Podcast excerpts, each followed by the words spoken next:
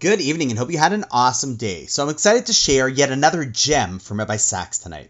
You know, I get to speak with lots of different people from lots of different backgrounds, and sometimes someone will say that personally they don't believe in Judaism, especially as a religion. They're happy to do the bagels and lox thing, have family dinner on Friday night, more as a family and a traditional thing, and who doesn't like to dress up on Purim and have a few l'chaims? But as far as religion goes, they've checked out. Now, as you know, I'm a curious guy, so I ask them why. And often I get the answer that if you look around the world, there's been a tremendous amount of pain and suffering that humanity has experienced in the name of religion. So the world would just be better off without it. So, what would you answer to that? Me personally, I would answer that I completely agree. They're indeed right.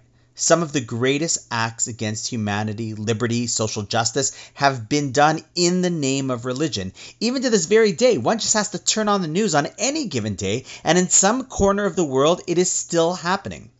But then I would share with them a beautiful line by Rabbi Jonathan Sacks. Listen to this beauty.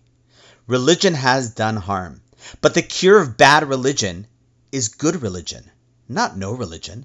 Just as the cure of bad science is good science, not the abandonment of science.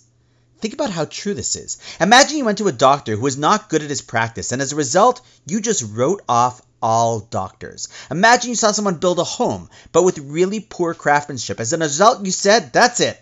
I don't want a house ever. Imagine if you saw a person who was horrible or even dangerous driver and you said, That's it. I don't believe in driving anymore. However, listen, there are a lot of really not good things that happen in the world. From one side of the spectrum, with the horrific things done in the name of religion, to the other side of the spectrum, with values that seem to be eroding in the name of no religion, no serving of a higher calling, but rather just a generation obsessed with the selfie or the i generation, the iPad, the iPod, the iPhone, which, as we know, leads to a sad and often depressed narcissistic society, also horrible.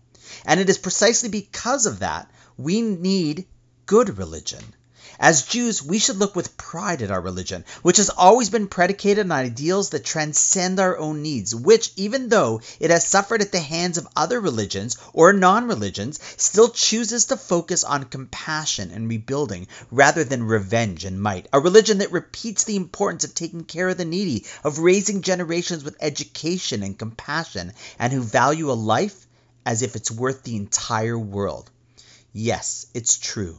Religion has done much harm over history, but as Rabbi Sacks says so beautifully and logically, calls out to all those who are inclined to therefore give up on religion that it's actually time to double down on it because religion has done harm. But the cure of bad religion is good religion, not no religion.